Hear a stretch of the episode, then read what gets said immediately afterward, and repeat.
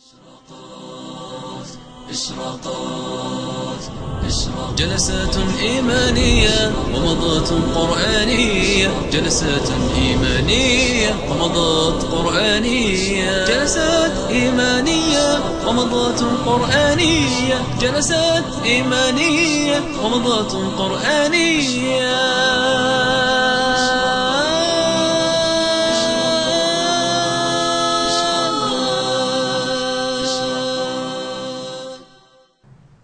وفي صحيح البخاري أن عن أبي هريرة رضي الله عنه أنه صلى بهم صلاة العشاء فقرأ إذا السماء انشقت فسجد بها.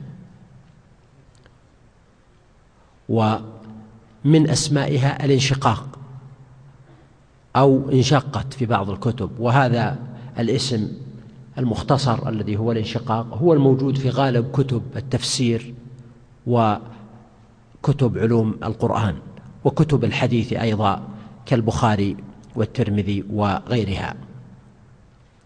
وسماها بعضهم سورة الكدح كما في كتاب السمعاني وغيره لقوله فيها سبحانه يا أيها الإنسان إنك كادح إلى ربك كدحا. فهي إذن من السور التي لها عدة أسماء.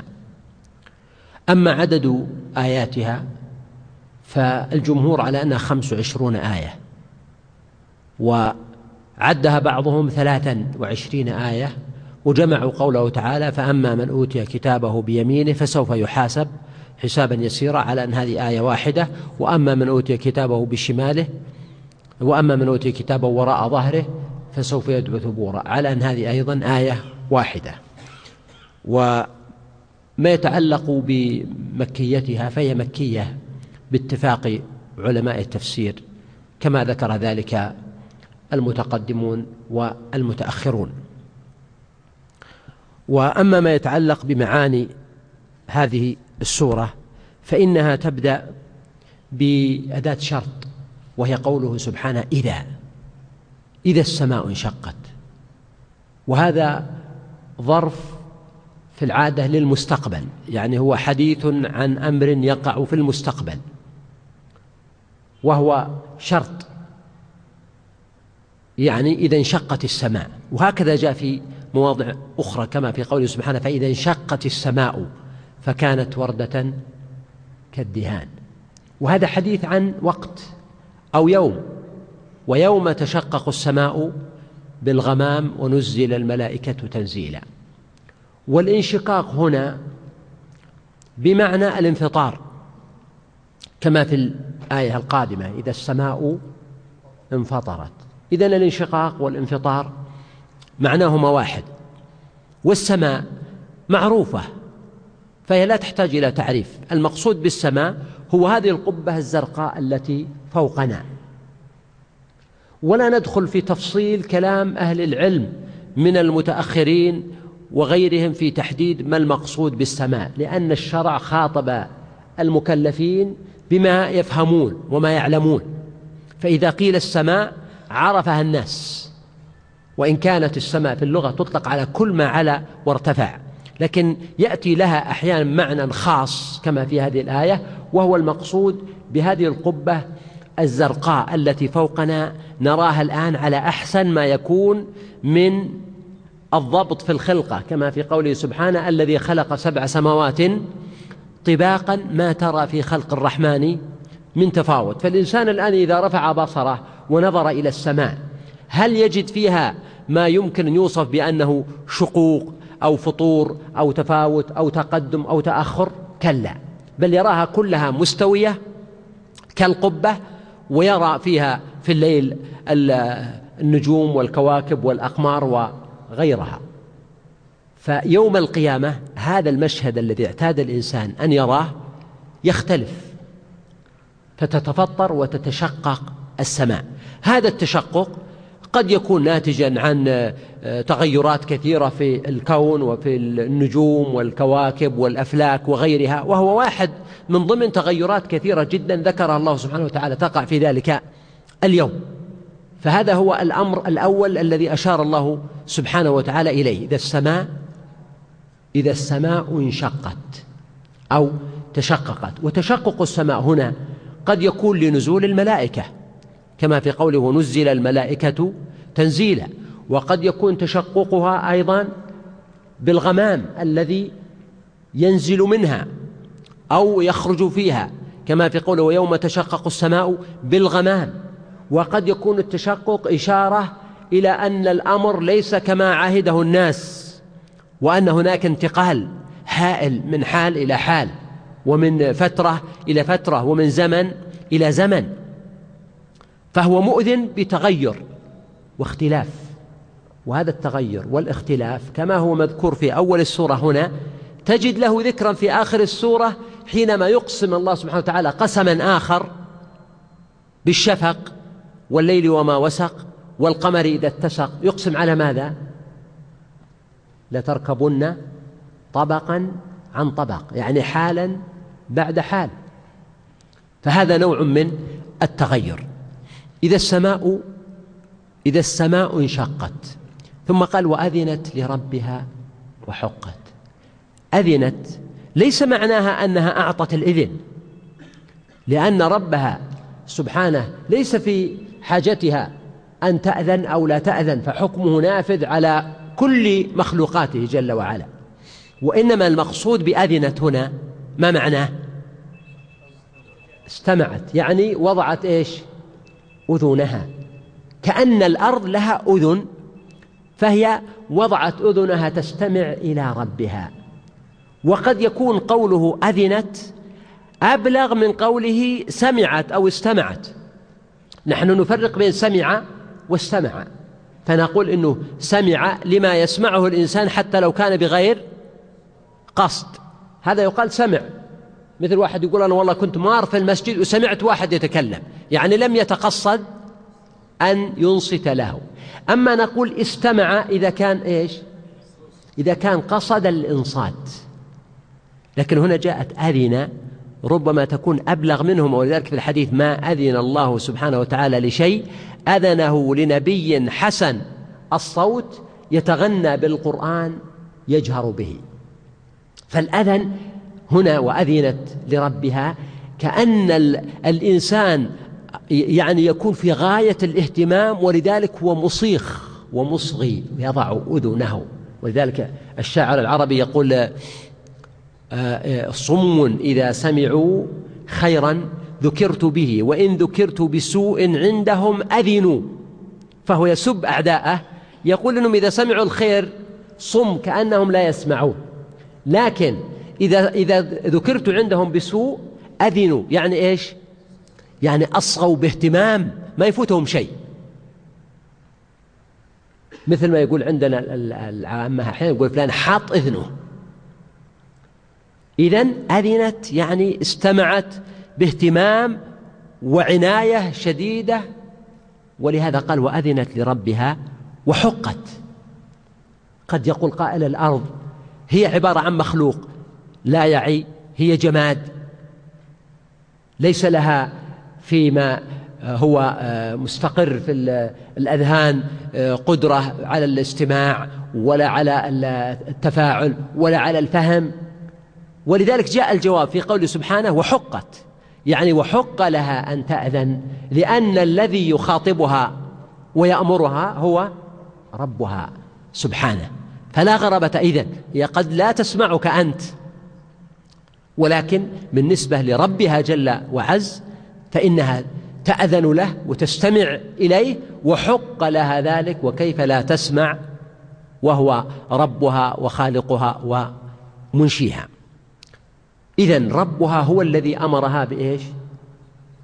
بالانشقاق فهي انشقت لكن الانشقاق هنا ليس أمرا اختياريا من عندها وإنما هو أمر كوني من عند ربها وخالقها. وكما أن الأرض وجدت أصلا بأمر الله وتكونت بإذنه عز وجل وكانت صفتها وكينونتها ومحتوياتها وكذلك السماء. كان ذلك كله بإذن الله عز وجل وأمره في أصل خلقتها وفي صفاتها. فهكذا ما يطرأ عليها يوم القيامة فهو بأمره وإذنه سبحانه. ثم قال عز وجل وإذا الأرض مدت. الآن هذا الكلام الأول عن السماء الأرض مثلها. الأرض مدت وألقت ما فيها وتخلت وأذنت لربها وحقت. فالمد كما قال ابن عباس وابن مسعود وغيرهما أن الله تعالى يبسطها يوم القيامة بسط الأديم. والأديم ما هو؟ الجلد. وكان هذا مجرد مثال. يعرف به ما معنى المد والبسط أن الأرض تبسط بسطا كاملا وقد يكون هذا البسط. يعني أنه بدلا من كون الأرض الآن ما, ما, ما صفتها وشكلها كرية أو كروية فإنها يوم القيامة تبسط بحيث تكون مسطحة ممتدة. هذا احتمال. والاحتمال الآخر أن يكون المقصود أن ما في الأرض من مرتفعات ومنخفضات وتحولات كلها تستوي كما في قوله سبحانه ويسألونك عن الجبال فقل ينسفها ربي نسفا فيذرها قاعا صفصفا لا ترى فيها عوجا ولا أمتا. بحيث تكون الأرض مستوية تماما لتستوعب الناس كلهم. وقد يكون من معاني مد الأرض وهذا معنى لغوي صحيح وإن لم يكن الكثير من المفسرين ذكروا هذا المعنى لكنه معنى وجيه أن من معاني مد الأرض هو توسيعها أيضا أن الله تعالى يزيد في سعتها فهذا من معاني المد والبسط.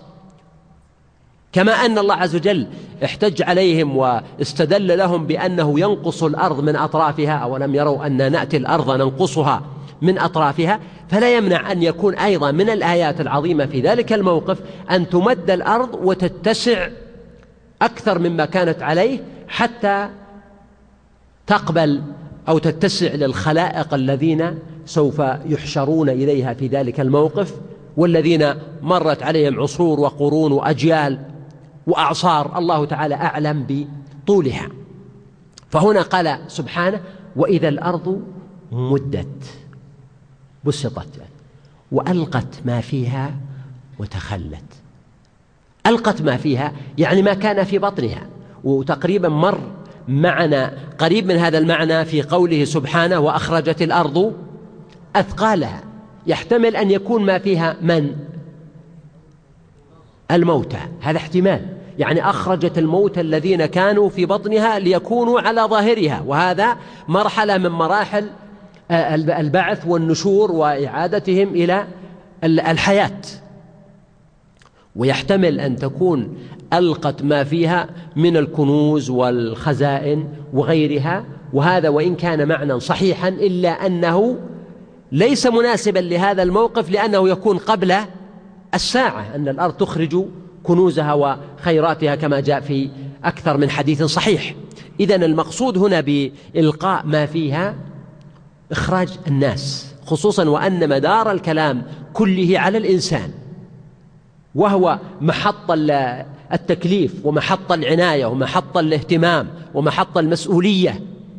كما سوف يأتي هنا يا أيها الإنسان إذا مدار الكلام ليس عن أن تخرج الأرض ذهبا أو فضة أو ما أشبه ذلك وإنما أن تخرج ما فيها من البشر الذين استودعوا في بطنها. كما قال سبحانه ألم نجعل الأرض كفاتا أحياء وأمواتا. يعني لهم وهم أحياء يمشون عليها وينتفعون بها ويدفنون فيها أمواتا. فهنا الأرض ألقت ما فيها. ثم قال وتخلت. التخلي من الخلو يعني تخلت بمعنى خلت لكن إضافة التاء تخلت موحي بالمبالغة في التخلص من كل ما في بطنها وأنه لم يبقى في جوفها شيء قط وأيضا فيه معنى يعني أنه حتى الجمادات في ذلك الموقف ربما يكون عندها أو أو فيها شيء من الوجل. فهذه الأرض ألقت ما فيها وتخلت تخليها بمعنى أنه لم يعد في جوفها أحد منهم ولم يعد أحد يطالبها بتبعه أو يسائلها أو يحاسبها. لكن هل يستطيع الإنسان أيضا أن يتخلى عن مسؤولياته وعن تبعاته؟ كلا ولذلك يوم ينظر المرء ما قدمت يداه ويقول الكافر يا ليتني كنت ترابا. بوده أن يكون ماذا؟ أن يكون جزء من هذه الأرض التي ألقت ما فيها وتخلت وانتهت مهمتها. ثم قال وأذنت لربها وحقت. أيضا كرر المعنى ولا أبلغ من هذا الكلام مع أن التكرار أحيانا لا يكون بلاغة لكن في القرآن التكرار من أعظم أسباب البلاغة لأنه تكرار في موضعه. فهو لما ذكر السماء ذكر معها وأذنت لربها وحقت. ثم ذكر الأرض وأذنت لربها وحقت. فالسياق الأول يتعلق بالسماء والسياق الثاني يتعلق بالأرض ولذلك ناسب تكرار اللفظ بحروفه من غير تغيير. ثم قال سبحانه يا أيها الإنسان أما وقد تخلت الأرض وقام الناس على ظهرها هنا يبدأ الخطاب للإنسان الذي ربما كان خلق الأرض وخلق السماء والوعد والوعيد والرسل والكتب مداره على هذا الإنسان في الابتلاء والاختبار. فهنا الله سبحانه وتعالى يقول يا أيها الإنسان وهذا خطاب لفرد. ولذلك قال بعض المفسرين إن المقصود فيه الرسول صلى الله عليه وآله وسلم. وقال آخرون بل المقصود فيه أحد الكفار كأبي أو أو غيره. والواقع أن المقصود بالآية هو جنس الإنسان. أيا كان. يا أيها الإنسان المقصود الجنس. فألها هنا تستغرق جنس الإنسان. فكل الناس مخاطبون بهذه الآية يا أيها الإنسان. وعلامة ذلك أن النص ليس فيه تحديد. ثم أنه قال سبحانه إنك كادح إلى ربك كدحا فملاقيه. ثم بين أنهم قسمين. من أوتي كتابه بيمينه ومن أوتي كتابه وراء ظهره. وهذا يؤكد أن المقصود الجنس في عمومه. ولكن خطابه سبحانه بقوله يا أيها الإنسان دليل على الامتنان على البشر بالإنسانية. أن الله سبحانه وتعالى ميزهم. يعني قبل قليل الأرض ألقت ما فيها وتخلت. والإنسان يقول يا ليتني كنت ترابا. لكن الآن يا أيها الإنسان يعني تكريم ولقد كرمنا بني آدم. فهذا في إشارة إلى تكريم من جهة وإلى مسؤولية من جهة أخرى. ولذلك دائما نقول إن الحرية يقابلها ماذا؟ مسؤولية. الحرية يقابلها مسؤولية. يعني الحجر ليس له اختيار إلا أن يكون حجرا ما عنده خيار ثاني. لكن الإنسان عنده خيار فألهمها فجورها وتقواها. إنا هديناه السبيل إما شاكرا وإما كفورا. فهذا من جهة تشريف للإنسان. أن يكون عنده عقل وعنده مسؤولية وعنده تحمل تبعة. ولكن إذا فشل الإنسان في هذا الاختيار وفي هذا التكليف كان الوبال عليه شديدا حتى أنه يصبح بمنزلة أحط من تلك المخلوقات المسيرة التي ليس لها اختيار. ولهذا يقول يا ليتني كنت ترابا. فهنا قوله سبحانه يا أيها الإنسان هذه إشادة بجنس الإنسان. كما في الآية الأخرى ولقد كرمنا بني آدم. ويكفي في جنس الإنسان أن الرسل والأنبياء من البشر. يعني أن الله تعالى خلق الخلق وجعل منهم الأنبياء والرسل وجعل منهم الصالحين والصديقين والشهداء وسكان الجنة وجعل في ميزات عظيمة لهذا الإنسان. إضافة إلى ما ذكرناه من قضية الاختيار عند الإنسان بين الطريقين وهديناه النجدين والمسؤولية والتكليف. فهذا دليل على تشريف الإنسان وعلى رفعة درجته. وتتضمن هذه الآية مخاطبة الله سبحانه وتعالى بقوله يا أيها الإنسان تتضمن إشارة إلى أهمية الحفاظ على هذه الإنسانية وأنها شرف للخلق وللبشر ولذلك جاء الإسلام بحفظ حقوق الناس. حتى قال النبي صلى الله عليه وسلم إن دماءكم وأموالكم وأعراضكم عليكم حرام كحرمة يومكم هذا في شهركم هذا في بلدكم هذا. واليوم أصبحت قضية حقوق الإنسان كأنها منتج غربي. وكأنها نظام من الأمم المتحدة حتى إن من المسلمين من يسمع كلمة حقوق الإنسان أو كرامة الإنسان أو حتى حرية الإنسان فيحس بأن الألفاظ هذه كأنها مجلوبة من أمم أخرى ومن لغات أخرى. وليست هي الأصل الذي قام عليه التكليف للبشر. هذا أولا. في أيضا معنى آخر في قضية يا أيها الإنسان أن الدين الذي أنزله الله سبحانه وتعالى لمخاطبة الناس وتكليفهم هذا الدين لم يأتي للإطاحة بإنسانيتهم لا جاء ليحفظ إنسانيتهم بالتقوى والشريعة وطاعة الله ورسوله. ولذلك انظر إلى الشرائع والحدود التي شرع الله سبحانه وتعالى مثلا حتى في غير المسلمين. قال الله تعالى عن الأمم السابقة وكتبنا عليهم فيها أن النفس بالنفس والعين بالعين والأنف بالأنف والأذن بالأذن والسن بالسن والجروح.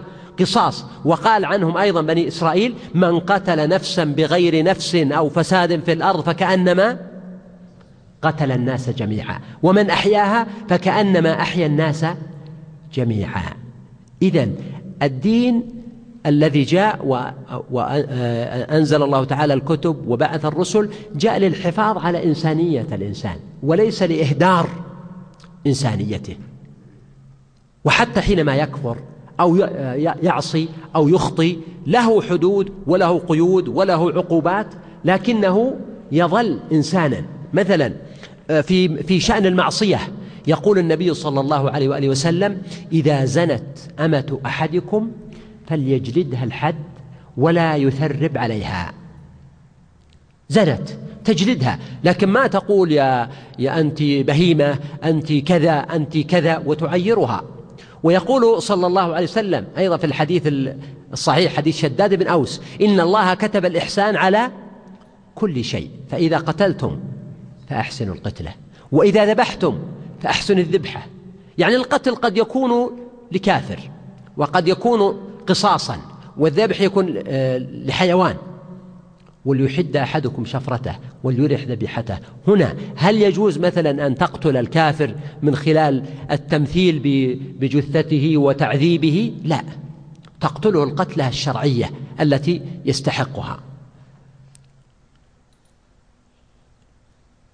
إذن هذا فيه إشارة إلى أن الدين لا يقوم على أساس الإطاحة بكرامة الإنسان. وهكذا الداعية حينما تدعو الناس إلى الله سبحانه وتعالى يفترض أن لا تكون الدعوة لا تتحقق إلا من خلال جر أعناقهم ونواصيهم وإذلالهم وامتهانهم.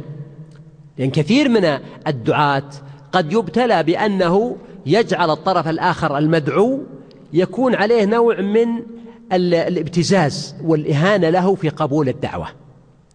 بينما يفترض أن يكون الداعية يشعر ويشعر المدعوين بأن الدعوة لا تعني تسلطا عليهم ولا علوا ولا إهانة لهم ولا مسا من إطاحة بكرامتهم ولا مسا لإنسانيتهم.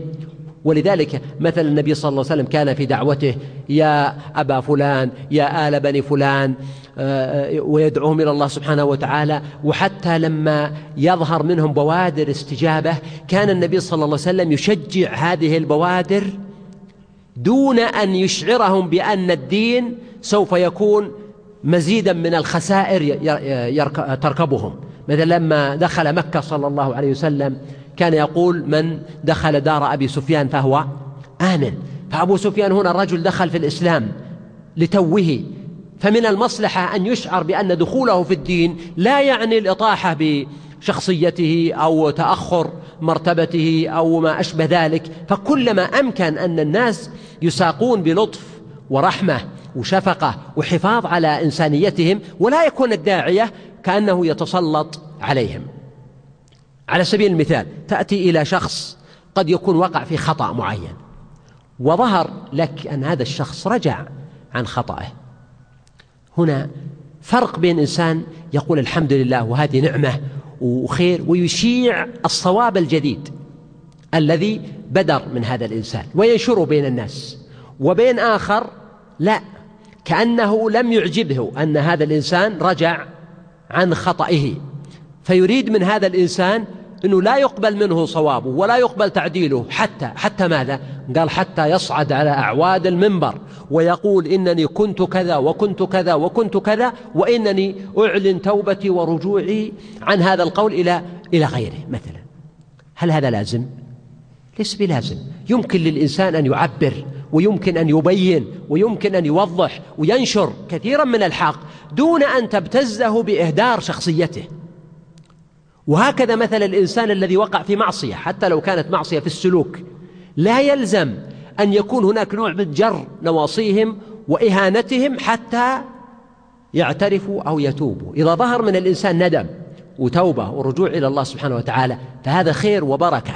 فهذا معنى مهم وهو يتعلق بقضية الحفاظ على كرامة الإنسان وألا نجعل قبول الإسلام بالنسبة للكافر أو قبول الخير الفاضل والهداية بالنسبة للمسلم الأصلي لا نجعلها لا تتم إلا من خلال جر نواصيهم وإهدار شخصياتهم والقضاء على إنسانيتهم وأن نكون نحن فوقهم لنا نوع من السلطة والأستاذية والرئاسة. حتى الأمر لأن الأمر في أصله يكون من الأعلى للأدنى. فليس بلازم أن تكون لغتك دائما لغة الأمر. أو ما يسميها البعض النصح. ليس بلازم أبدا أن تكون لغتك هي لغة النصح. عندي لك نصيحة. لأن النصيحة معناها أن عندي صواب وعندك إيش؟ خطأ. إنما تقول عندي وجهة نظر أحيانا عندي رأي عندي قول بحيث أنك تكون أكثر آه، انضباط وأكثر حيادية وتعطي الآخر فرصة في مثل هذا الجو. فهذا يكون مدعاة للقبول. ولهذا سبحان الله العظيم تجد أن الرسل والأنبياء وهم القدوة. هذا الجانب عندهم شديد الوضوح. يعني آه، سيدنا محمد صلى الله عليه وآله وسلم كم كم لقي في مكة؟ من الأذى وضع السلا ومحاولة أبي جهل أن يطع على رأسه وهو آه، ساجد وقتل أصحابه والتضييق عليهم ونهب أموالهم وثلاث عشرة سنة والنبي صلى الله عليه وسلم بمكة يطرد ويخاف ويؤذى وتحاصر دعوته. ثم لما يسلم أهل مكة متى أسلموا؟ أسلموا بعدما أعز الله الدين ودانت الجزيرة العربية ودخل النبي صلى الله عليه وسلم مكة فاتحا. ومع ذلك ماذا ترون أني فاعل بكم؟ هنا ترى الكلام شيء والإحساس شيء آخر. لو كان امبراطورا أو حاكما أو انسانا صالحا عاديا مثلك ومثل يعني تغلبه هنا نزعة الانتقام ونزعة الغلب والغضب. ويقول ما قصدي نفسي ولكن قصدي يعني النكاية بأعداء الدين والقضاء عليهم. لكن النبوة ليست هكذا. اذهبوا فأنتم الطلقاء. اذهبوا فأنتم الطلقاء. فهذا معنى جليل عظيم يؤخذ من قضية ثناء الله سبحانه وتعالى على الإنسانية والإشادة بهذا المعنى الفاضل في بني آدم. يقول سبحانه يا أيها الإنسان إنك كادح. خطاب مباشر هنا. انتهينا من السماء وانتهينا من الأرض. وجئنا إليك يا أيها الإنسان إنك كادح. والكادح من معانيه السعي ومن معانيه التعب ومن معاني الكدح أيضا التعب أو الكدح اليسير الضعيف. اذا فيه معنى أن الإنسان ساعي. إلى ربه. ماشي. كدحا. لكن هذا المشي من جهة ضعيف لأن إمكانيات الإنسان مهما قويت فهي محدودة. ولهذا النبي صلى الله عليه وسلم يقول كما في الصحيح لن يدخل احدا منكم الجنة عمله. قالوا ولا أنت يا رسول الله. قال ولا أنا. إلا أن يتغمدني الله برحمته. هذا فيما يتعلق بالاخره وفيما يتعلق بالدنيا أيضا لو تأملت قدرة الإنسان وإمكانياته لوجدتها يعني متواضعة لكن جعل الله تعالى فيها أسرار وإعجاز بحيث أنك إذا تأملت ما وصل إليه الإنسان نتيجة الكدح والعمل تتعجب من هذا الفتوح الهائلة التي سخر الله كثيرا منها للإنسان. أخرجكم من بطون أمهاتكم لا تعلمون شيئا وجعل لكم السمع والأبصار والأفئدة لعلكم تشكرون.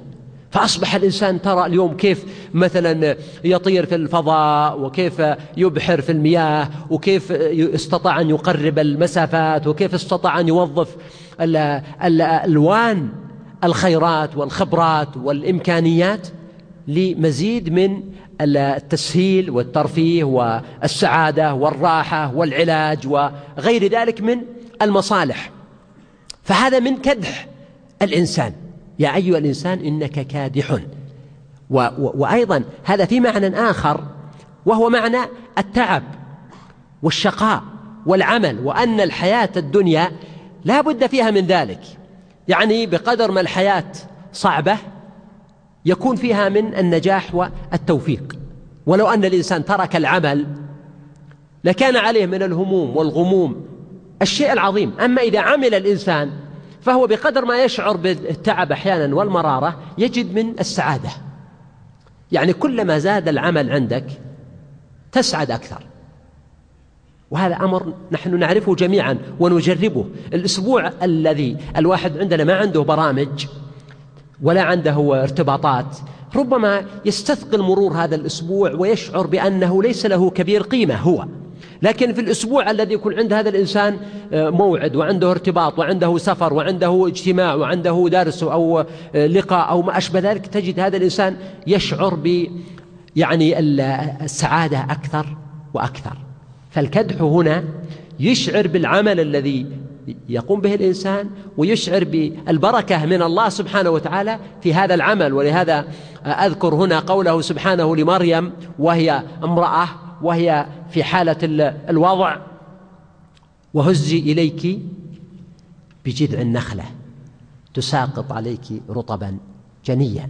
فهنا الهز يعني نخلة ثابتة وهذه امرأة ضعيفة وفي حالة الطلق ومع ذلك يأمرها الله سبحانه وتعالى أن تهز بجذع النخلة ويعدها وعدا بأنه إذا فعلت فسوف تساقط عليك هذه النخلة رطبا جنية. فهذا في إشارة إلى مسألة أنه على الإنسان السعي والعمل ومن الله سبحانه وتعالى التوفيق والنجاح. ثم قال كادح إلى ربك كدحا. كادح إلى ربك. أي إلى الدار الآخرة.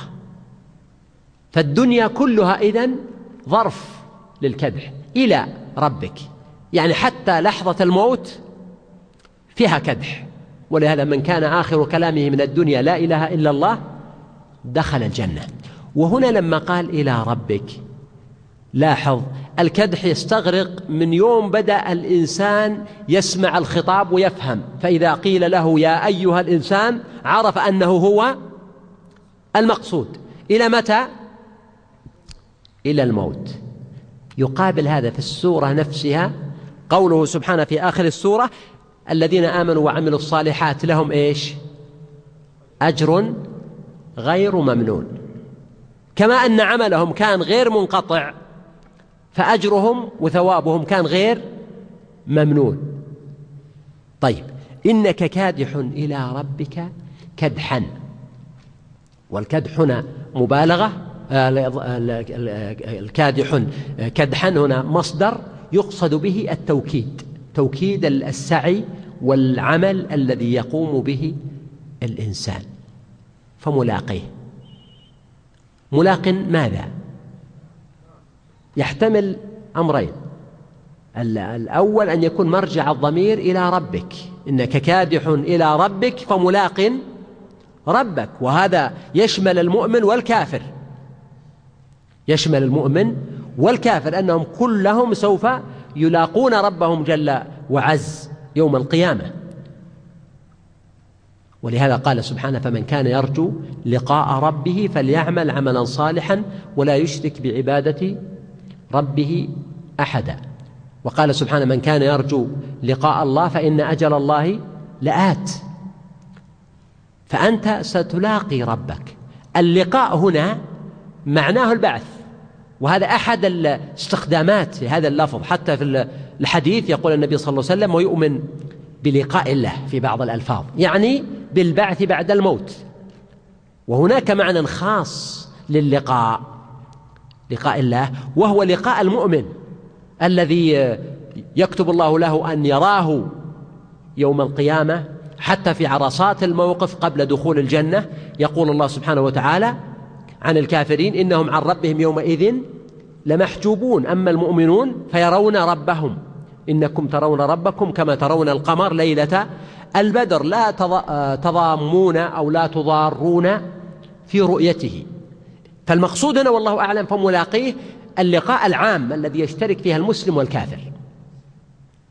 ويحتمل أن يكون الضمير في قوله فملاقيه إلى الكدح يعني العمل الذي عملته وكدحته سوف تلاقيه وتجده في الدار الآخرة.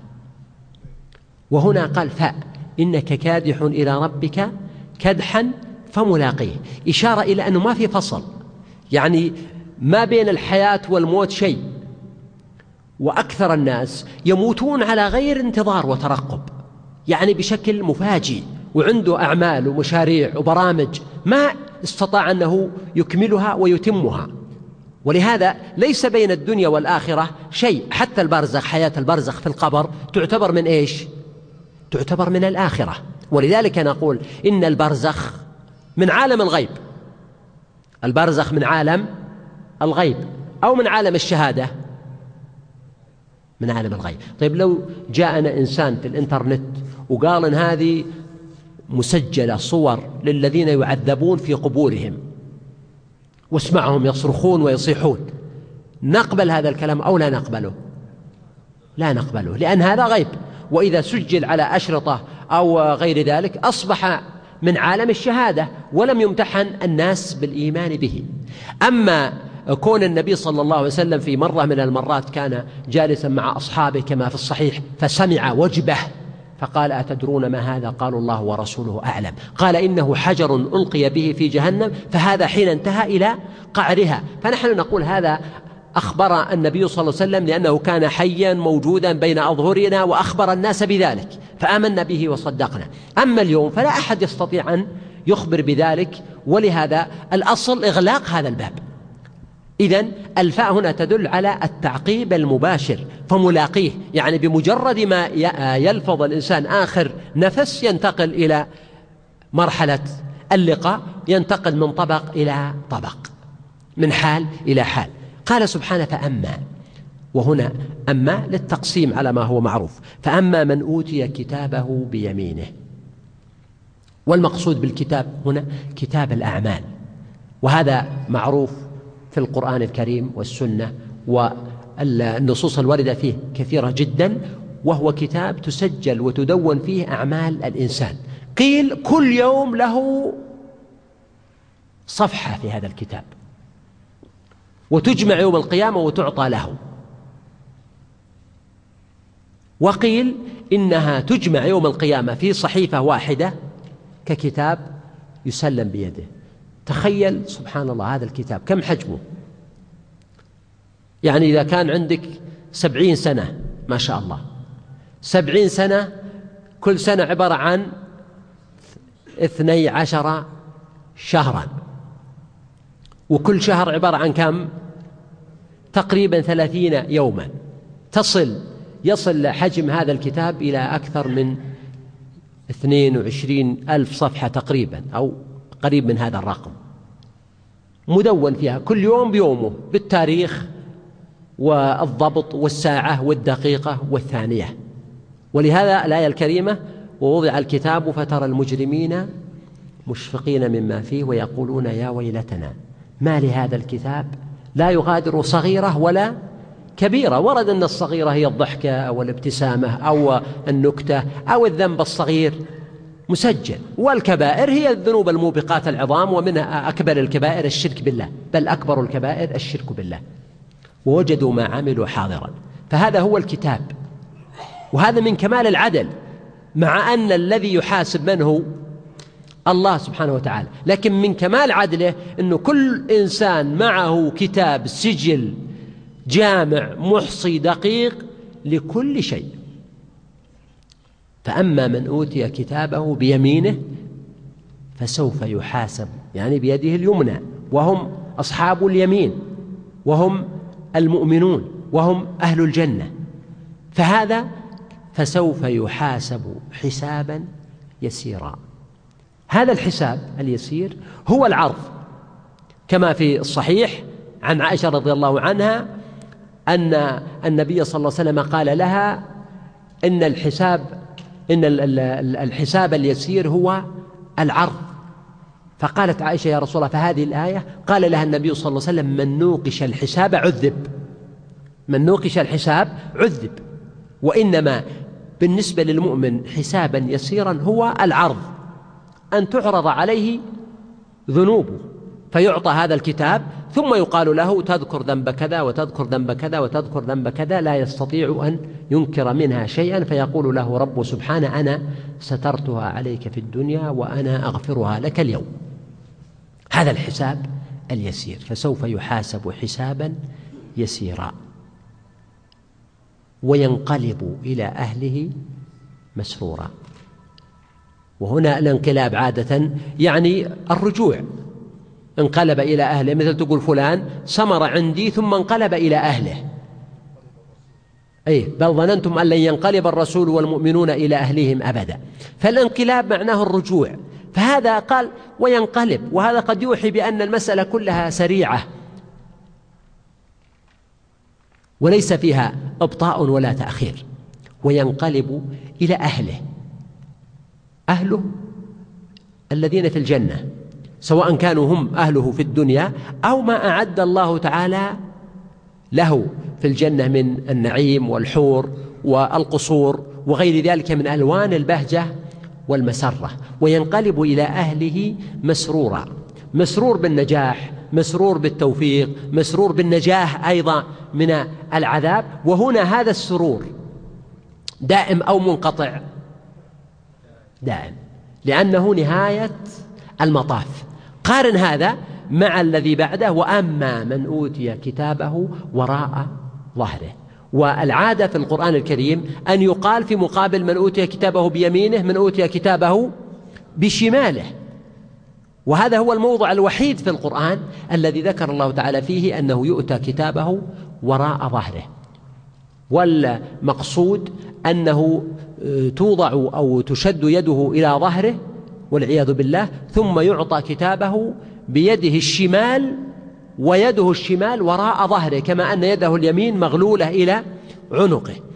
و و ومن معاني الآية أيضا أن الكتاب يأتيه من وراء ظهره يعني المؤمن يأتيه كتابه من أمامه فيأخذه بيمينه والكافر قد يأتيه كتابه من وراء ظهره ويأخذه بشماله من وراء ظهره.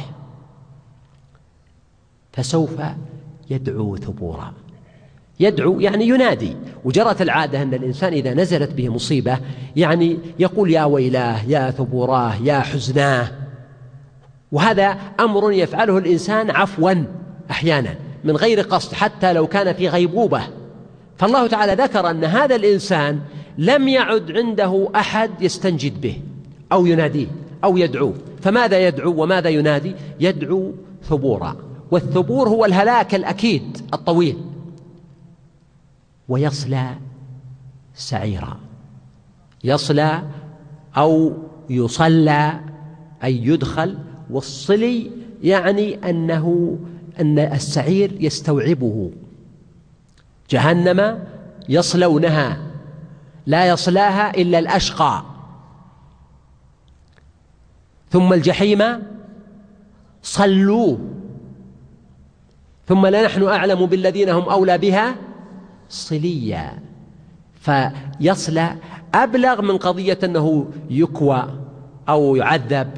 لا يصلى بمعنى أن السعير يستوعبه من فوقه ومن تحته ومن وعن يمينه وعن شماله ومن أمامه ومن ورائه. فهو يصلى ويقاسي حر السعير وهو أشد العذاب. ويصلى سعيرا. إنه كان في أهله مسرورا. كان. شوف انتهينا الآن. الآن نحن في الدار الآخرة. لسنا في الدنيا. ولهذا الكلام والسياق عن شيء مضى. كان في أهله مسرورا. نقيض المؤمن الذي أصبح الآن انقلب إلى أهله مسرورا. هذا الإنسان كان. هل ينفعه كان؟ الماء الذي مضى من السرور. وانقلب الآن إلى سعير. هل ينفعه؟ لا ينفع. وهنا قال إنه كان في أهله مسرورا يعني في الدنيا. مسرور بماذا؟ قد يكون مسرور بالسخرية بالمؤمنين والاستهزاء بهم كما في سورة المطففين.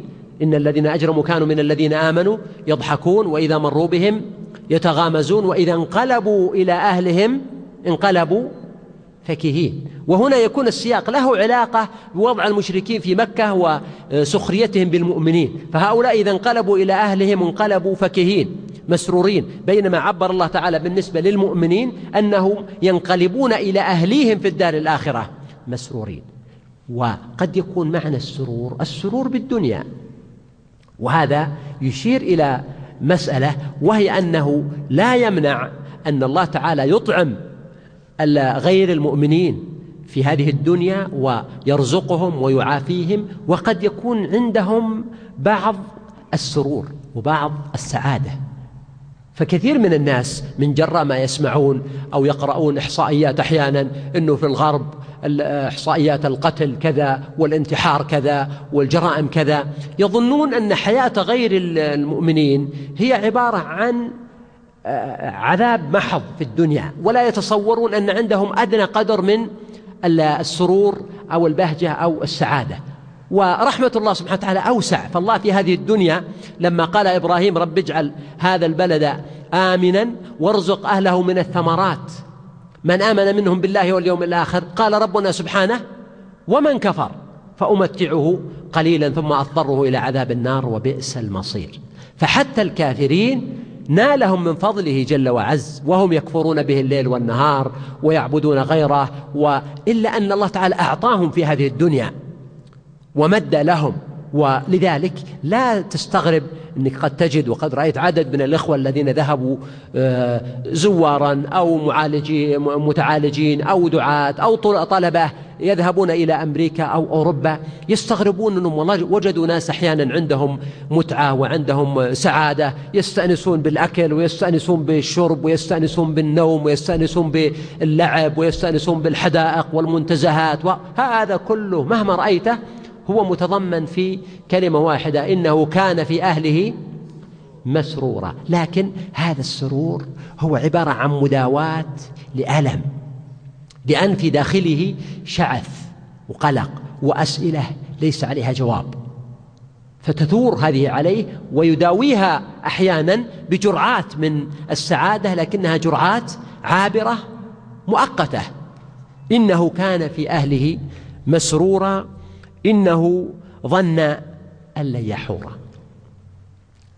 ظن إما بمعنى جزم أو بمعنى شك أنه لن يحور. يعني لن يرجع إلى ربه تعالى. فهم كانوا كافرين بالبعث. ولهذا في القرآن الكريم كثيرا ما يأتي الإشارة أو تأتي الإشارة إلى قضية البعث على أنها هي الفيصل بين المؤمن والكافر. لأن الإنسان إذا آمن بالبعث واللقاء انضبط عنده الميزان. وإذا كفر بالبعث أو شك فيه ارتبكت عنده المعايير. فهنا قال الله سبحانه وتعالى إنه ظن أن لن يحور. أن لن يحور هذه تحتمل أولا أنه أن لن يرجع إلى ربه سبحانه ولن يعود إليه ولن يبعث بعد الموت. وتحتمل معنى آخر وهو أنه ظن أنه حتى على فرض البعث بعد الموت إلا أن وضعه سوف يكون جيدا. وما أظن الساعة قائمة هذا الاحتمال الأول. الاحتمال الثاني ما هو؟ ولئن رجعت إلى ربي لأجدن خيرا منها منقلبا. فيظن أنه لن يتغير وضعه حتى لو بعث وبعض المشركين في مكة كانوا يقولون هذا مثل ما قال بعض المشركين لخباب وهو يطلب منه حق. فقال أمهلني حتى تقول أن سوف نبعث ويكون هناك مال وبنون وخير فإذا وصلنا إلى هناك سددت الدين الذي كنت تطالبني به. يقول هذا على سبيل السخرية. فهنا قال إنه ظن أن لن يحور. والمعنى الثالث لأن الحور الحور معناه هو الرجوع. حار أي رجع. يعني من قال لأخيه يا كافر وليس كذلك إلا حار عليه. يعني رجع عليه. فهذا من معاني الحور. ولهذا أيضا كان النبي صلى الله عليه وسلم يستعيذ بالله من الحور بعد الكور. يعني النقص بعد الكمال والضلال بعد الهدى والكفر بعد الإيمان. فهذا من معاني الحور. من معاني الحور التغيير أيضا. تقول هذا الكلام فيه تحوير. يعني في إيش؟ تغيير. التحوير من معانيه التغيير. حور الشيء يعني غيره أو بدله. ف وهنا قوله أن لن يحور يعني ظن أنه لن يتغير. وهذا يقع بالنسبة للأفراد من جهة نفوسهم. إن الإنسان إذا كان ممتعا موسعا له في الرزق والعافية والصحة والشباب في الغالب لا يستطيع أن يتخيل نفسه في غير تلك المرحلة. يظن أنه باقي وإن كان يعرف نظريا أن الأيام والليالي تمر عليه وتؤثر فيه لكن هو أيضا ما يتصور نفسه. وكلنا ربما نجد هذا الشعور أحيانا. الإنسان مثلا وهو غني لا يتصور نفسه افتقر أو وهو صحيح لا يتصور نفسه أنه مرض في العناية المركزة أو وهو شاب لا يتصور نفسه وقد هرم وشاخ. وهو إنسان مثلا آه، آه، بصير وسميع لا يتصور نفسه فقد هذه الأشياء. وهذا من أسباب الركون والغفلة. هذا على صعيد الأفراد وأيضا على صعيد الأمم والجماعات. يغلب على الناس الشعور ببقاء ما هم عليه. كما قال الله سبحانه وتعالى اولم تكونوا اقسمتم من قبل ما لكم من زوال ما لكم من تغيير. وسكنتم في مساكن الذين ظلموا أنفسهم. اذا هنا قوله ظن أن لن يحور يشتمل على هذه المعاني. قال الله سبحانه وتعالى بلى. إن ربه كان به بصيرا. كان به بصيرا بالكفر الذي في قلبه والتكذيب للأنبياء. وكان بصيرا بالظنون التي في نفسه أيضا. والمعاني. وكان بصيرا بأنه سوف يبعث ويعود ويحور يتغير عما كان عليه. إن ربه كان به بصيرا. يعني هو غافل عن ربه والله سبحانه وتعالى لا يغفل بل هو البصير الرقيب على عباده. بلى إن ربه كان به بصيرا. ثم قال سبحانه فلا أقسم بالشفق. وقوله لا أقسم هذا رجحنا فيما آه، سبق أنه نوع من القسم. فالله سبحانه وتعالى يقسم بالشفق. والشفق فيه أقوال تصل إلى ستة أقوال ذكرها ابن الجوزي وغيره أصحها أن المقصود بالشفق هو الحمرة التي تكون متى؟ بعد غروب الشمس إلى وقت أذان العشاء نحو ساعة أو أقل. وهذا ثابت عن ابن عمر وابن عباس وابن مسعود وأبي هريرة وجماعة من الصحابة وهو المعروف عند أهل اللغة كالخليل ابن أحمد والجوهري وغيرهم أن الشفق الحمرة التي تكون بعد غروب الشمس. فالله سبحانه وتعالى يقسم بالشفق الذي هو بداية الليل وهو منظر فيه جمال وعذوبة وأنس. فإذا رآه الإنسان يشعر باستمتاع بهذا المنظر الجميل. والليل وما وسق. يقسم ببقية الليل. وبما وسق وسق يعني جمع. ومنه الوسق وهو إناء كبير يسع ستين صاعا معروف في عند أهل اللغة والفقه ووسق الشيء جمعه الليل وما وسق. ماذا يسق الليل؟ ماذا يشتمل عليه الليل؟ كل ما يحتويه الليل. من أحوال الناس من المعاصي من الطاعات. القائم يصلي لربه والذي في خلوة على آه، معصية والمقيم والمسافر والنائم والصاحي وأحوال الناس وتقلباتهم بل والحيوان والطير والهوام والدواب وغيرها والحيتان في البحر وما لا يعلمه إلا الله سبحانه وتعالى.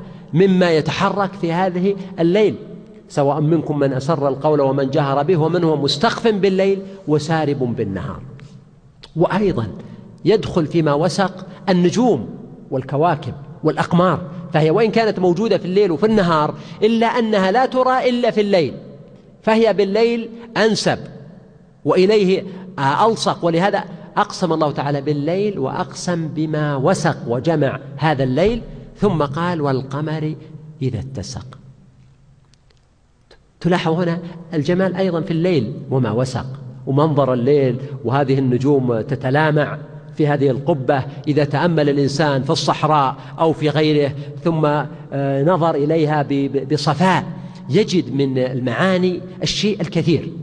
وكذلك القمر إذا اتسق. فالقمر مظهر من مظاهر الجمال والعرب في أشعارهم. كثيرا ما يشبهون الإنسان الجميل بإيش؟ بالقمر. بس الآن الناس اكتشفوا أن القمر إيش؟ حجارة وصخور وتراب وما أشبه ذلك. ولذلك آه، يعني تغيرت نظرتهم بعض الشيء. فما على وجهه غير التراب ولا على الأحافير غير الصحر غير الصخر ينحطم. فهذا القمر ليس فيه نور بذاته. بل هو جرم معتم. إنما النور الذي نراه في القمر من وين؟ من نعم من إشراق الشمس عليه. وهذا القمر الذي هو قمر الأرض ليس هو الوحيد.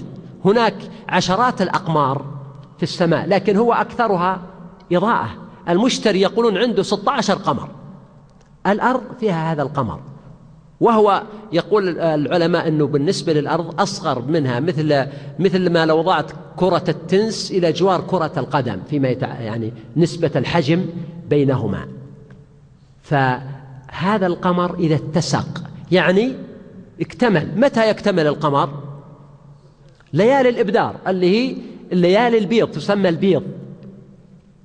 فالله تعالى يقسم بالقمر إذا اتسق واكتمل نوره. وهذا القسم حقيقة تقرأ فيه جوانب أولا جوانب الإبداع الرباني في الخلق. وتقرأ فيه آيات الله سبحانه وتعالى. وتقرأ فيه أيضا الجمال. وأن الجمال مقصود من مقاصد مقصد من مقاصد الخلق. ولكم فيها جمال حين تريحون وحين تسرحون. وفي الصحيح الله جميل يحب الجمال. ولهذا جعل الله تعالى في خلق الإنسان الجمال ولعل هذا له علاقة بالإنسان نفسه. يا أيها الإنسان لأن مما يمتن الله به على الإنسان دائما أن الله تعالى خلقه في إيش؟ في أحسن تقويم وسخر له ما في السماوات وما في الأرض. فهنا قال أن الله تعالى أقسم بهذه الثلاث بالشفق والليل وما وسق والقمر إذا اتسق أقسم عز وجل على هذا المعنى لتركبن طبقا عن طبق. والرواية هنا عن ابن عباس والحسن البصري وغيرهم أنه تركبون حالا بعد حال. والقراءة المشهورة تركبون وفي قراءة أخرى لتركبن يعني يا أيها الإنسان وكلاهما قراءة متواترة آه، صحيحة. يعني تنتقل من حال إلى حال. بعضهم يقول طبقا عن طبق يعني في السماوات يعني خطاب للنبي صلى الله عليه وسلم أنه ينتقل من سماء إلى سماء. لكن الأرجح هنا أن المقصود جنس الإنسان وأنه يركب طبقا بعد طبق يعني ينتقل من حال إلى حال. فمن مثلا الطفولة إلى الشباب إلى الكهولة إلى الشيخوخة إلى الهرم من الفقر إلى الغنى من من إلى آخره. إذا هذا كله من الحور الذي يجري على الإنسان الذي ظن أنه لن يحور. وكذلك من الدنيا إلى الآخرة. فهذا طبق عن طبق.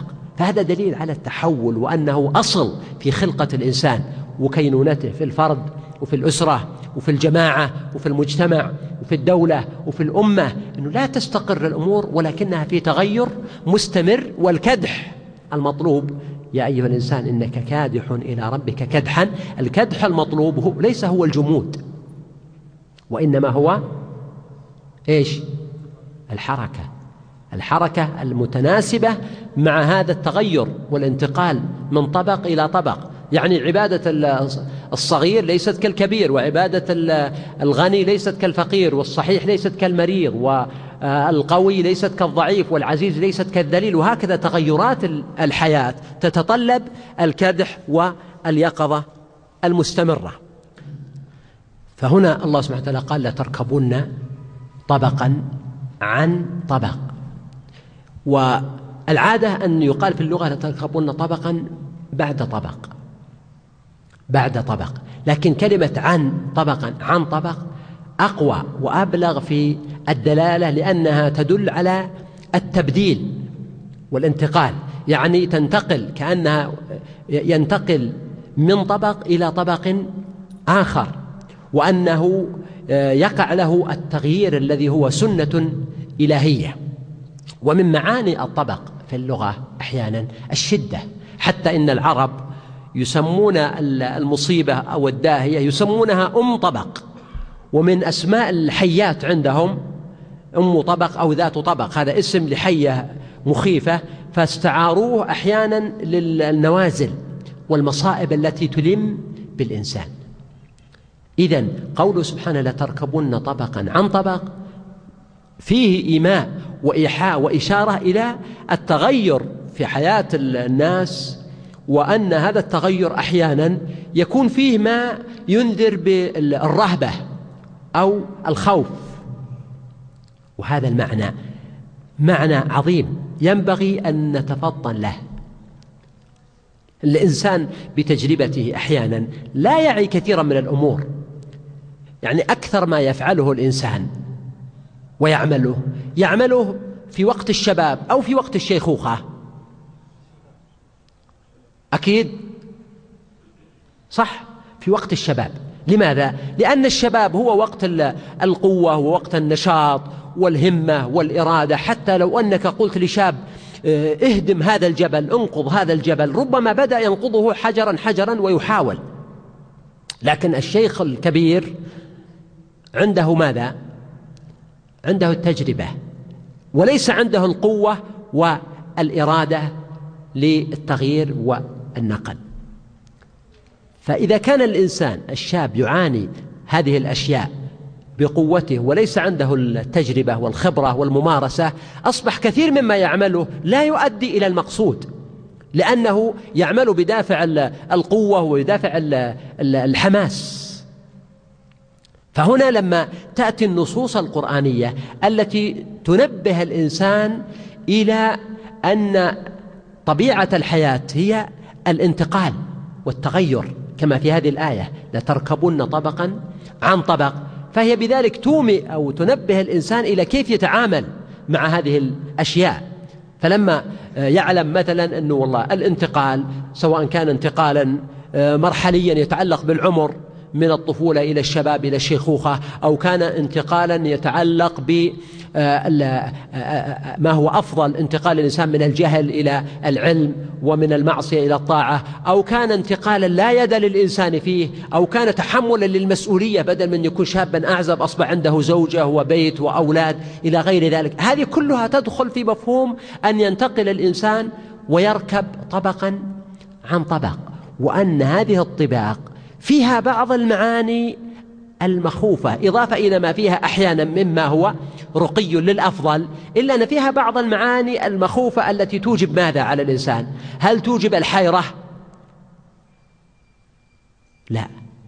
توجب ماذا؟ الحذر. الحذر أين نجد التعبير عنه في السورة؟ الكدح. إنك كادح. الكدح في هذه الدنيا. الكدح حتى في طلب الرزق الكدح في التعلم إعمال الذهن كادح إعمال الجسد كادح الاستشارة كادح التفكير كادح كل هذا مما ركبه الله سبحانه وتعالى في الإنسان وأتمنه عليه. وأيضا أن لا يكون الإنسان دائما عرضة للمفاجآت. لماذا؟ لأنه لم يجرب ولم يتدرب ولم يشاهد. لو سألت أباك وجدك ذكروا لك أحوال لا تكاد أن تصدقها وهم قد عاشوها. إذا الإنسان عليه أن يكون لماحا سيارا في الآفاق كما أمر الله سبحانه وتعالى في الضرب في الأرض ومن ذلك الضرب في الأرض ليس بالضرورة من خلال السفر من خلال أن تسافر بعقلك وذهنك. اقرأ التاريخ. إذ فيه العبر ظل قوم ليس يدرون الخبر ومن وعى التاريخ في صدره أضاف أعمارا إلى عمره ولهذا بعضهم يقول التاريخ يعيد نفسه. يعني هذا ليس بالضرورة أن التاريخ يعيد نفسه بالتفصيل لكن بدون شك أن السنن التي تحكم الماضي هي السنن التي تحكم الحاضر والمستقبل. فيكون الإنسان عنده بصيرة وعنده يقظة في هذا التحول الذي يقع. وقد رأيت أن الناس دائما يتشاءمون مما يقع من التغيرات وينظرون إلى الجانب المظلم منها. وهذا ربما بسبب الإفراط في الخوف وربما تكلمت سابقا في محاضرة أنا خائف وهي موجودة عن هذا الجانب. يفترض أن الإنسان لا يفرط في التفاؤل. حتى الجوانب السلبية السيئة التي هي محزنة في صورتها ينبغي للإنسان العاقل أن يقرأ الجانب الطيب فيها والحكمة الربانية ويعلم أنه قد يكون من وراء ذلك ما يجعل الله تعالى عاقبته خيرا. ثم قال سبحانه أيضا لما قال لتركبن طبقا عن طبق. إشارة واضحة هنا إلى أنه ليس كل ما يقع من التغيير هو بإرادة الإنسان بل كثير من التغييرات هي من الله سبحانه وتعالى ولا يد للإنسان فيها. مثلا الانتقالات العمرية من الطفولة إلى الصبا إلى الشباب إلى الشيخوخة حاول الأطباء منذ آه، فترة طويلة جدا في روسيا وفي أمريكا وفي غيرها أن يبحثوا عن دواء يؤجل الشيخوخة فلم يجدوا. ولو أجل الشيخوخة فإنه لا يمكن أن يزيل الموت. قل إن الموت الذي تفرون منه فإنه ملاقيكم. ولو وهذا افتراض آه، غير واقعي لو أن الناس بقوا على ظهر هذه الأرض لم يكن في الأرض متسع للأجيال القادمة بعدهم فهو جيل يذهب ليخلفه من بعده. إذا كثير من التغيرات وركوب طبق بعد طبق ليست بإرادة الإنسان وإنما هي ممن؟ من الله. طيب هذا مؤذن بأن الإنسان عبد مربوب وأن التدبير والتقدير بيد غيره بيد الله سبحانه وتعالى. فهذا واضح ولذلك كثير من الحكماء يقول إذا رأيت تحولات تقع عليك فاعلم أن التدبير بيد غيرك. نعم. إذا عجز الإنسان عن الوقوف عند حد معين علم حينئذ أن هذه النقلة بيد الله سبحانه وتعالى. ولهذا عقب بقوله فما لهم لا يؤمنون؟ يعني في نفسك وجسدك وفي أنفسكم أفلا تبصرون؟ في نفسك آية واضحة على عبوديتك وعلى أن لك ربا خلق فسوى وقدر فهدى وأذن بالتحول والانتقال من حال إلى حال. فما لهم لا يؤمنون؟ هنا سؤال استنكار. لماذا لا يؤمنون؟ وهنا قول فما لهم لا يؤمنون إشارة إلى أنه يكون في قلوبهم أحيانا معاني وتساؤلات لكنهم يصرفون بصرهم عنها ولا يريدون أن يتأملوا أو يقفوا عندها وإلا لاهتدوا وإذا قرئ عليهم القرآن لا يسجدون. المقصود هنا بالسجود والله أعلم الطاعة. والامتثال ولهذا قال بعض المفسرين إن هذه الآية ليست من عزائم السجود لأن المقصود بالسجود فيها ليس هو فعل السجود بذاته وإنما ما يترتب على سماع القرآن من ماذا؟ من الإيمان به لأنهم يعني ليست مشكلتهم فقط أنهم لا يسجدون السجود الحسي وإنما إذا قرئ عليهم القرآن لا يؤمنون به ولا يستجيبون لأمره وقد ورد كما قلت لكم أن أبا هريرة قرأ هذه السورة وهو في الصحيح وصلى بهم فقرأها وسجد ولذلك عدها الشافعي رحمه الله وأحمد وغيرهم من مواضع السجود في القرآن وعددها كم؟ أربعة آه، أربعة عشر موضعا فالمقصود هنا أنهم لا يسجدون للقرآن لا ينصاعون له ويدخل في ضمن ذلك أنهم لا يسجدون للقرآن إذا مروا بموضع السجود. وقد حصل كما في صحيح البخاري أن النبي صلى الله عليه وسلم كان في الحرم وقرأ أفمن هذا الحديث تعجبون وتضحكون ولا تبكون وأنتم سامدون فاسجدوا لله واعبدوا وكانت هذه الآيات آيات قوية مجلجلة مزلزلة. فلما سمعها بعض لما سمعها المسلمون سجدوا. وكان بعض المشركين حاضرين فسجدوا بغير وعي منهم حتى إن منهم شيخا كبيرا لم يستطع أن يسجد فأخذ كفا من تراب ثم سجد عليها وضعها على جبهته. حتى شاع حينئذ أن المشركين قد آمنوا بالرسول صلى الله عليه وسلم وعاد مسلم وعاد مهاجرة الحبشة إلى مكة. فإذا المقصود أن الله تعالى استنكر عليهم عدم الإيمان بالقرآن واستنكر عليهم عدم السجود. له وعدم الخشوع. وإذا قرئ عليهم القرآن لا يسجدون. ثم قال سبحانه بل الذين كفروا يكذبون. هو هنا سأل سبحانه قال ما لهم لا يؤمنون؟ لماذا لا يؤمنون؟ ولماذا إذا قرئ عليهم القرآن لا يسجدون؟ ثم أجاب جل وعز بقوله بل الذين كفروا يكذبون. يعني أن في قلوبهم تكذيب وجحد لدلالات الحق في الأنفس وفي الآفاق وفي القرآن. يعني يداومون لأن يكذبون فعل مضارع يدل على الاستمرار. فهم كلما ورد إلى قلوبهم وارد من دواعي الإيمان جحدوها. هنا سؤال هل هذا الكلام لكل الكفار أم لبعضهم؟ لكلهم أو لبعضهم؟ لبعضهم. هذا هو الأقرب والأرجح أنه لبعضهم. لماذا؟ لأننا نجد في القرآن أن الله ذكر لنا بعض الكفار أنهم أسلموا لا آخرون أنهم أسلموا. مثلا وإذا سمعوا ما أنزل إلى الرسول ما الذي يقع لهم؟ ترى أعينهم تفيض من الدمع مما عرفوا من الحق يقولون ربنا آمنا فاكتبنا مع الشاهدين وأيضا نجد في ضرورة الواقع أمس واليوم وغدا وعبر التاريخ أن هناك أمم بأكملها إذا دعيت إلى الإسلام ماذا يقع لها؟ تسلم وتصدق إذا هؤلاء الذين أسلموا وكانوا بالأمس كفار ماذا كانت علتهم بالكفر؟ الجهل لم يأتهم من بشير ولا نذير ولم تقم عليهم حجة ولم يسمعوا الحق الصراح البواح الذي يخاطب نفوسهم وعقولهم فكان كفرهم بسبب الجهل وعدم المعرفة. وهذا معنى مهم جدا لأن بعض الناس قد يجدون معاني في القرآن الكريم في مواضع مختلفة ومعاني مختلفة أيضا فيقع لبعض الناس حيرة. حول هذا المعنى أو ذاك. فنقول إن هذه المعاني تجمع كلها وتحمل على اختلاف أصناف الناس وأحوال الناس. فهنا مثل موضوع الكفر من الناس من يكفر يعني يعلم الحق ثم يجحده.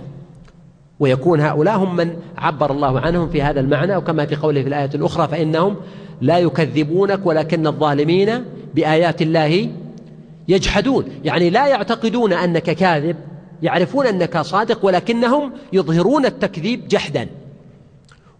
وبعض الناس يكون تكذيبه بسبب الجهل أو أو كفره بسبب الجهل فإذا بين له الحق قبله ولان له. وبعض الناس قد يقع له مثل ما قلت شك أو تردد ثم يزول ذلك بالبحث والتحري والاستقصاء. وهذه أحوال مختلفة. ويكون السياق في قول بل الذين كفروا يكذبون يعني في حق فئة من الكفار. وغالب من كان يخاطبهم النبي صلى الله عليه وسلم في مثل هذا الموقف خصوصا من كبار زعماء مكة كانوا كذلك. وإلا فهل نقول مثلا عن الكفار الذين لم يسرعوا بالإسلام في مكة ثم أسلموا بعد ذلك أنه بالضرورة أنهم كلهم كانوا يعرفون الحق ثم جحدوه وتركوه لا. لكن بعضهم لم يظهر له الأمر جليا وبعضهم يجادلون بغير علم ولا هدى ولا كتاب منير. بل الذين كفروا يكذبون والله أعلم بما يوعون. يوعون من الوعي من الوعاء. يعني تضع الشيء في وعاء. فالله أعلم بما يوعون يعني بما يخزنونه في قلوبهم من التكذيب إن كانوا مكذبين أو ما في قلوبهم من الجحد إن كانوا جاحدين أو ما في قلوبهم من الحقد على النبي صلى الله عليه وسلم أو ما في قلوبهم من الكيد والمؤامرة لأن هؤلاء الكفار الآن ليس فقط أنهم لم يقبلوا الإسلام ولكنهم يحاربونه. ويمنعون الناس من الدخول فيه ويستهزئون بالمؤمنين. وإذا رأوهم قالوا إن هؤلاء لضالون. فالله سبحانه وتعالى أعلم بما يوعون في قلوبهم من هذه المعاني كلها. قال سبحانه فبشرهم بعذاب أليم. يمكن الكفار والله أعلم كانوا ينتظرون بشارات أحيانا. مثلا شاعر نتربص به ريب المنون. كانوا ينتظرون بشارات بهزيمة الإسلام أو بموت الرسول عليه الصلاة والسلام أو بردة المسلمين عن دينهم أو بغير ذلك من المعاني. فجاء جاءت المناسبة فبشرهم. هذا معنى. في معنى آخر وهو أن لفظ البشارة هنا سيق مساق الاستهزاء بهم والسخرية بهم لأنهم كانوا يبطنون في قلوبهم شيئا ويظهرون بألسنتهم شيئا آخر. فجاءت الآية تقول بشرهم والبشارة في الغالب تستخدم في الخير أو في الشر. في الخير. إنما هنا استخدمت في نقيضه في حقهم. ما بشروا بماذا؟ بعذاب أليم. نقيض ما ينتظرونه هم لما يسمعون كلمة فبشرهم. ويحتمل معنى ثالث وكلها معاني صحيحة أن التبشير هو تغير لون البشرة لأي خبر كان. فالإنسان إذا بشر بخير تتغير بشرته لكن إلى أي لون؟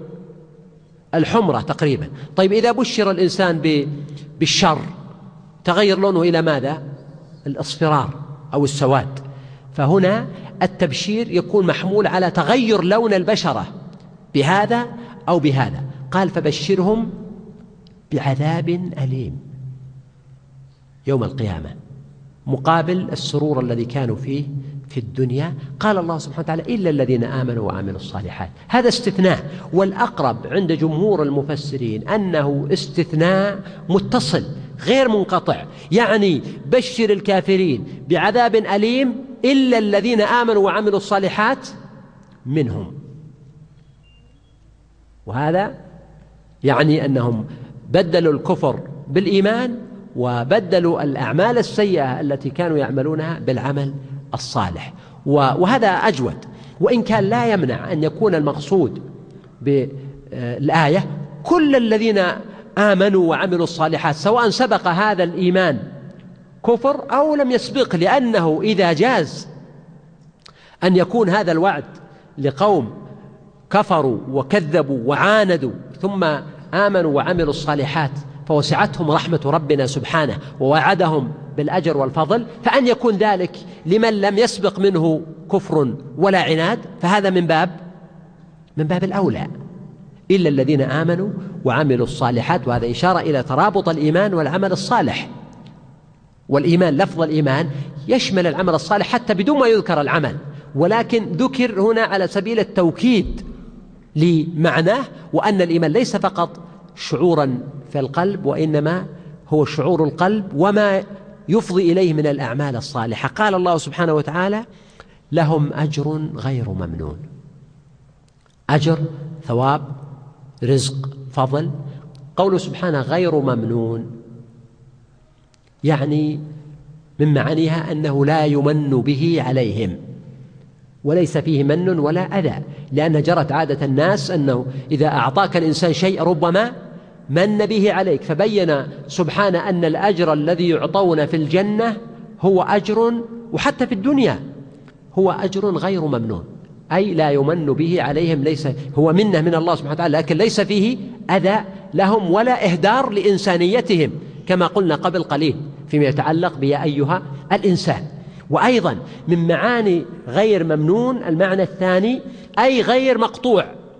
فهذا الأجر مستمر دائم وكما أن كدحهم كان دائما إلى أن وصلوا إلى منتهاهم وإلى ربهم فكذلك الأجر بالنسبة لهم هو أيضا غير مقطوع بل هو مستمر. ولذلك ورد أن الإنسان لو أنه ترك العمل الصالح لعذر مثل مرض أو سفر أو هرم أو غير ذلك يكتب له ما كان يعمله وهو صحيح مقيم. فهذا من الأجر غير الممنون لهم. ومن معاني غير ممنون أي غير منقوص. فإنه لا ينقص مع الوقت وإنما هو مستمر بل هو في زيادة. فكل يوم لهم من ربهم سبحانه تحف ولطف وهدايا وإفضالات عظيمة جدا. والآية الكريمة تشمل أجر الدنيا وأجر الآخرة لأن الأجر هنا منكر لهم أجر وموصوف بأنه غير ممنون يعني كما قلنا ليس فيه أذى لهم ولا ينقطع ولا ينقص فهو يشمل الأجر في الدنيا. ولذلك سعادة المؤمن الصادق في الدنيا أكمل من سعادة الكافر في الدنيا أيضا. وأما في الآخرة فبينهما من الفرق ما لا يخفى على من يعي ويعقل. إشراقات إشراق جلسات إيمانية ومضات قرآنية. جلسات إيمانية ومضات قرآنية. جلسات إيمانية ومضات قرآنية. جلسات إيمانية ومضات قرآنية.